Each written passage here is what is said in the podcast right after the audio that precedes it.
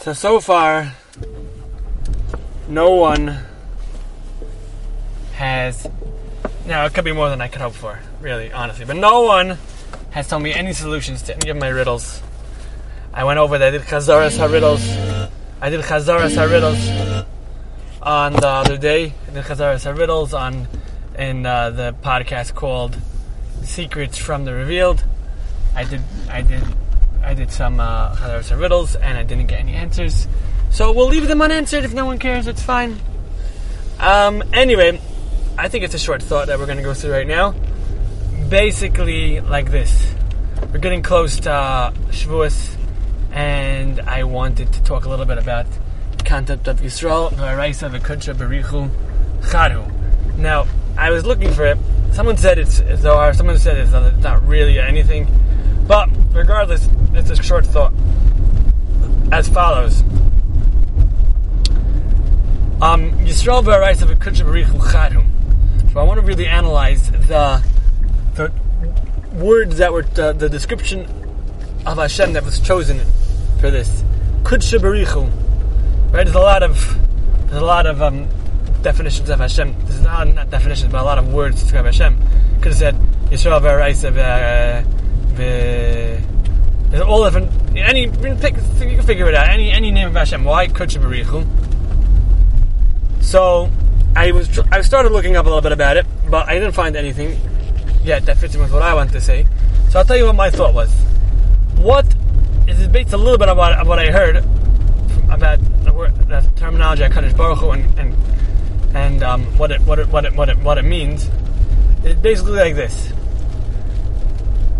Kaddish means muvdal mekal, separate separate from everything above everything, different, consecrated, not not not not part of the regular regular world. Hashem is Ata Kadesh, Rishmcha Kadesh, right? We say Hashem is Kadesh. Ukadesh and Kali Yisrael, who's different, who's moved from the Goyim.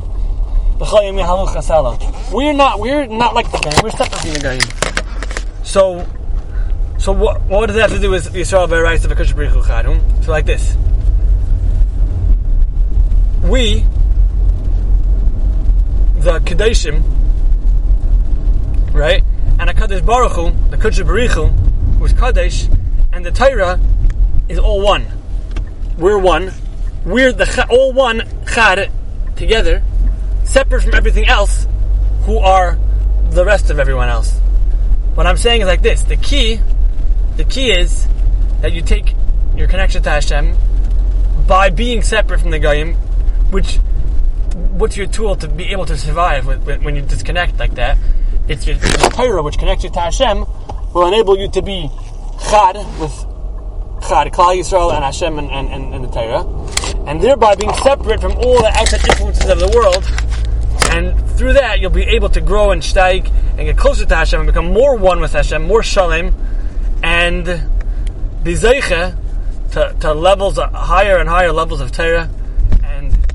That's the thought. And if I manage to build on it, then I will definitely fill everyone in on the next steps in my thought process on this. But I didn't want to like not talk about it at all because let's say I didn't get get any more information. So I'll tell you this this much now. And if you're like saying like what on earth did he just say? I don't really understand him because I'm not maybe I'm not portraying it so well. And then you'll when you hear the second one you'll be like, oh now it makes sense. So either there's a potential for it to make sense or this is like the ultimate riddle because I don't even have the answer to it. But anyway, have a wonderful evening or day, depending on whenever you're listening to this. Bye bye.